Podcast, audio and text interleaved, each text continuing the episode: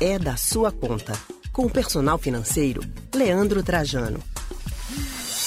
Vamos falar de Black Friday agora. Muita gente espera essa Black Friday para poder comprar algo com preço mais convidativo, vamos dizer assim, né? Com promoção mesmo. Neste ano a Black Friday acontece no dia 26 de novembro e eu queria saber de você se você também está pensando em comprar algo, se você já está pesquisando, como é que tá? Bem, este assunto é da sua conta e por isso que a gente conversa agora com o personal financeiro Leandro Trajano. Leandro, muito boa tarde para você, seja bem-vindo ao Rádio Livre. Boa tarde, Anne, boa tarde a todos aí no estúdio e todos os ouvintes também. Semana do Black Friday vem se aproximando, né? Vem se aproximando, já é dia 26 de novembro, a gente já percebe que muitas lojas do comércio já começaram a colocar os banners lá falando que já estão em Black Friday.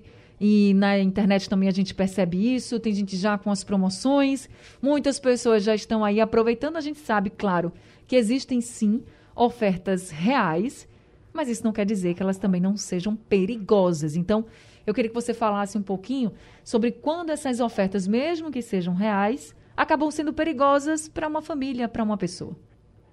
Boa, Anny, ótima pergunta. De fato, o que eu mais penso e tenho refletido com as pessoas, Anny, é que Black Friday de verdade é quando você compra algo que realmente você precisa abaixo do preço comum, preço de mercado que a gente normalmente encontra.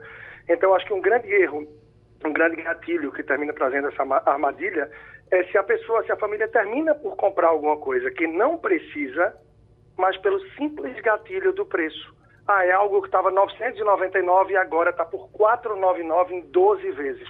Ou seja, você vai comprar algo, tudo bem, quase metade do preço, Porém, você vai gerar uma dívida até a próxima Black Friday, até o fim do próximo ano, e na verdade de algo que você nem precisa.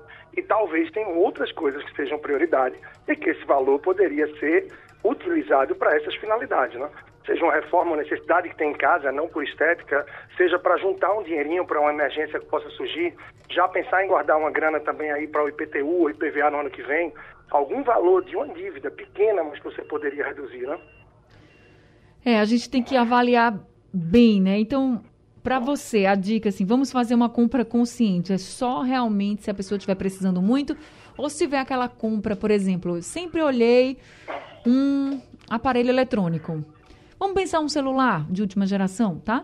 Vamos pensar que alguém que está nos ouvindo agora queria sempre comprar aquele celular, mas estava num preço muito caro. E aí passou esse tempo todo esperando uma promoção. Chegou na Black Friday poxa, veio a promoção esperada. Você acha que é uma compra consciente se a pessoa for lá e comprar?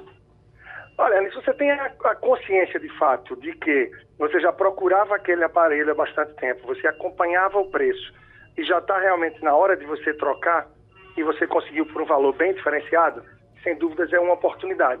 Se a tua condição permite, eu acho que é mais do que hora de ir em frente. É, eu tenho um exemplo disso muito próximo é, de uma pessoa da família que já precisava trocar o telefone há dois, três anos, vinha segurando, foi juntando dinheiro ao longo desse tempo, acompanhou e ele estava com 40% de desconto já no começo desse mês. E aí, claro, poxa, eu tinha juntado dinheiro, havia necessidade, então por que não aproveitar? Eu acho que é muito nessa linha, a gente tentando conter alguns impulsos, Anny, porque termina sendo muito comum esses impulsos, esses gatilhos, é, prendendo a gente, fazendo com que a gente compre, porque é só hoje porque é com frete grátis até meia-noite, ou porque está com 40% de desconto, 50%. E quando você vai pesquisar mais a fundo, você percebe que não é bem esse o desconto, que o valor está sendo praticado pouco abaixo do padrão. Então, acho que analisar entre necessidade e prioridade, evitando os impulsos, traz muito mais tranquilidade. Agora, alguns sites também não são confiáveis, né, Leandro? Tem alguma dica para que as pessoas não caiam, por exemplo, numa roubada? Que a gente sempre fala aqui que muita gente corre para a internet, porque na internet o preço ele muitas vezes é mais atrativo. Certo, mas como é que a gente faz então para saber se aquele site é confiável ou não, se aquela empresa é confiável ou não? Ótimo, Anny. É muito comum que a gente procure priorizar os sites maiores, que trazem mais confiança, mas muitas vezes as oportunidades surgem em alguns menores e muitas vezes são sim novos empreendimentos, novos portais ou marketplaces que podem trazer boas oportunidades. Então é bom procurar referências. Ele tem alguma rede social a rede social, os comentários são abertos, o que é que tem nos comentários? Porque Se não for algo realmente sério, dificilmente vai deixar os comentários abertos ou você vai perceber várias pessoas reclamando, questionando. Dá uma procurada no Google, reclame aqui se tem alguma coisa em relação a esse site. Então, você entender esses detalhes, eu acho que já ajuda, já filtra bastante para que você evite cair numa cilada, em alguma dessas tantas pegadinhas e golpes que existem. Claro, essas são algumas informações básicas. A pessoa que está com mais receio pode ir muito além nessa pesquisa. Mas se você fizer isso daí, certamente já consegue livrar, sim, aqueles golpes mais evidentes que terminam acontecendo. Então, gente, fica de olho aí nos preços, olha também a sua condição, vê se dá para você aproveitar ou não essas ofertas que vocês encontrarem. Também, olha esse site é confiável para você não cair numa roubada e assim você poder aproveitar a Black Friday sem cair numa Black Fraud, por exemplo, né, Leandro? Todo Isso cuidado é, é pouco. É, reforçando sempre, Black Friday de verdade é quando você compra algo que realmente precisa abaixo do preço normal, abaixo daquele valor que a gente normalmente encontra. A gente fazendo esse filtro, acho que vai ter muito mais tranquilidade, sabendo que sempre haverão outras promoções aí na sequência, né? Então, estar tá preparado, não sair parcelando à toa e comprando por impulso algo que talvez nem seja prioridade para você.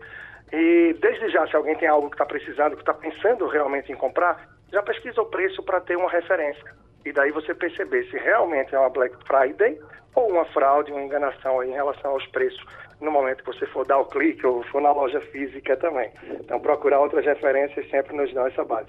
E aí eu estou trazendo mais conteúdo essas semanas também a respeito de Black Friday e mais questões sobre compra consciente, conter impulso nesse mês que pede tanto para a gente lá no Instagram, Personal Financeiro. Tá bem?